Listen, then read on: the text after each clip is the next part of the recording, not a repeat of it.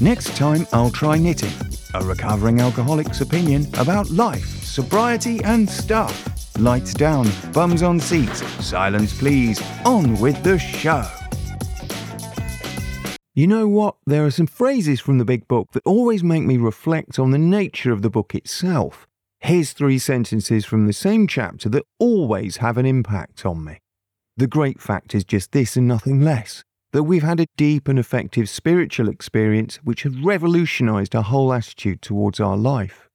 And to rephrase another sentence, almost none of us like the self searching, the levelling of our pride, the confession of shortcomings which the 12 steps require. And the kicker is this sentence from the same page. But we saw that it really works in others, and we come to believe in the hopelessness and futility of life as we've been living it. Now, what follows is just my opinion. To me, the big book is just a user manual for alcoholics, and it's the manual that helped me to change my view of the world and my life for the better. But I have this on off relationship with user manuals and indeed the big book. You see, I'm a technician, and as a technician, the last thing I want to do is read any user manual. After all, that's for end users, not for me. I'm a technician. I know what I'm doing. So, as a techie, I've never read any user manuals ever. End of.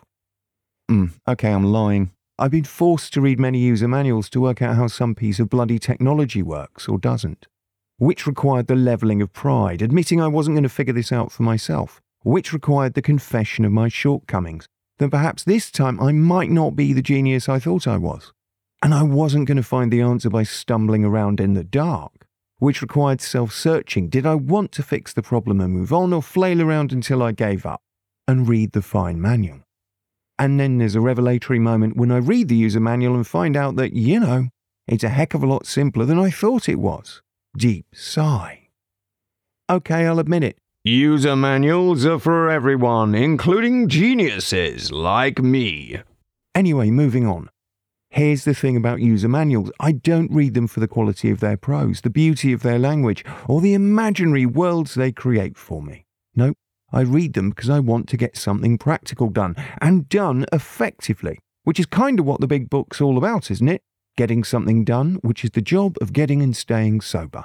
The big books help me hugely, but I've always seen it as a starting point, not an end in itself. After all, isn't that what a user manual's there to do? To get you started, to get you moving in the right direction, and once you've got the hang of it, off you go.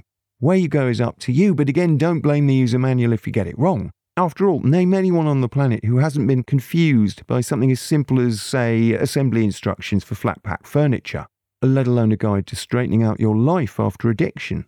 Sometimes we all need help with instructions, someone who's done it before, someone who made the same mistakes we did, and someone who got the right end of the stick after some trial and error.